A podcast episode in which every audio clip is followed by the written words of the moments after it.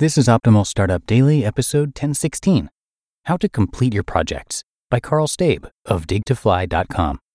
And I'm your narrator, Dan, and I am here reading to you every day from the very best blogs covering entrepreneurship. And with that, let's get right to it and start optimizing your life. How to Complete Your Projects by Karl Staib of digtofly.com. One of my weaknesses is putting the finishing touches on a project. I can develop, design, write, and create, but can't put the fancy on a project, that extra touch to make it shine. I hired an editor to help me with the Unlock Your Superpowers manifesto. It's coming out very soon. I'm great with ideas and concepts, but not very good with finishing the product. I get bored and want to move on. So I make less money in the short run, but in the long run, it's paying off. She helps me clean up, polish, and put the bow on my projects. Her superpowers complement mine, and it's worth every dollar. The next step was to find a great designer. Once again, I have superpowers in structure and layout, but not so much with colors and images. I hired a local designer to help me create something beautiful, something so special that people couldn't help but want to share it with their friends. This was only possible by understanding my superpowers, but also my project Kryptonite. You have superpowers that aren't being used very well because you don't have the right people around you. You need superheroes in your back pocket. Follow these steps to build your network so you can make growing your career easier and more fun. 1. Unlock your own superpowers. A deep understanding of your own superpowers is a must before you begin reaching out to find other people to help you. When you understand what you do well, it makes it easier to exchange superpowers. The key is to have a mix of passion, focus, and strengths throughout your daily actions. 2. Learn your project kryptonite. Every large project has certain tasks within it that weaken you. These are your project kryptonites. You can usually spot a project kryptonite by how hard you try to avoid doing the task. For example, I do not like editing. It's hard enough to write something unique and interesting. I struggle with going back over posts and finding missing connection gaps and grammar errors.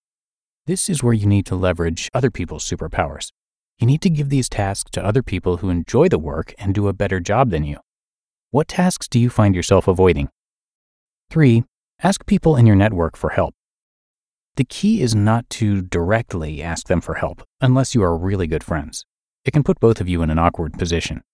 I suggest just asking them if they know anyone who can help you with your project. Then they can volunteer themselves if they want to, or offer up someone that might be able to help you. You'll probably be pleasantly surprised by the quality of referrals that you will get from friends and family. No one wants to be the person who recommended a dud to you. You can ask people directly or post on one of your social media accounts. I see this happen a lot on Facebook, especially for car mechanics. 4. Know the value you will give in return. If people help you with a certain part of your project, then the next part is understanding how you'll reward them in return. Do you pay them? Do you thank them, depending on your relationship with them? Or do you offer to help them with a project? There should be some kind of reciprocity that takes place, when someone holds the door open for you, you smile and or thank them. People want to know you appreciate their hard work. The more time and energy they give you, the more important it is to show them your gratitude. And 5. Set up a trial period with your potential superhero. Not everyone you think is amazing is a good complement to your skills. It's best to test out the idea of working with them. When you ask them for help, make sure they understand that you are just working on a trial period. I tested out a few editors before I found one that I clicked with. The other editors were very good, just not a good fit for me. You might want to try 30 to 90 days. Whatever the trial period is, make sure you have enough data to understand if they are a good fit for you or not. Try giving them different types of projects that challenge their superpowers in different ways. You'll see whether they are a good fit for you or not very quickly. Superheroes are everywhere. Friends, family, and coworkers can all be very helpful if you give them a chance to help you. Don't be afraid to be clear about your expectations for a project. As long as everyone understands the goals, it makes for a much easier time working together. Just ask for help and remember to reward them so they understand how appreciative you are. If you plan on making money from the project, I would suggest paying the person.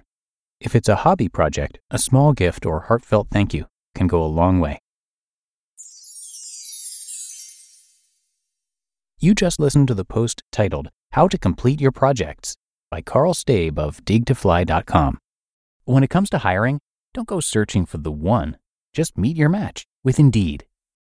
Indeed is your matching and hiring platform with over 350 million global monthly visitors and a matching engine that helps you find quality candidates fast. Ditch the busy work. Use Indeed for scheduling, screening, and messaging. 93% of employers agree. Indeed delivers the highest quality matches compared to other job sites.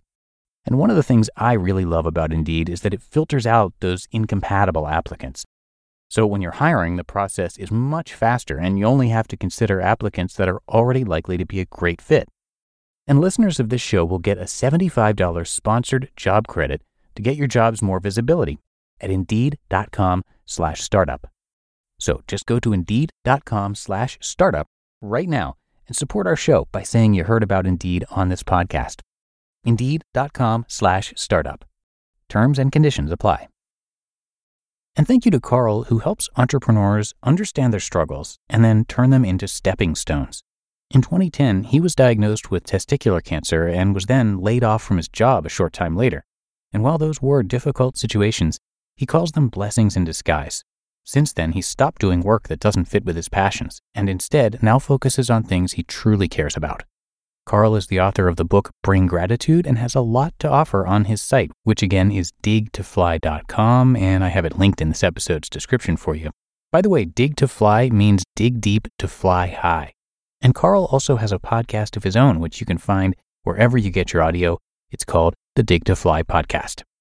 But that does it for me here today on Optimal Startup Daily. I hope you enjoyed today's post from Karl, and I'll see you back here tomorrow, where your optimal life awaits.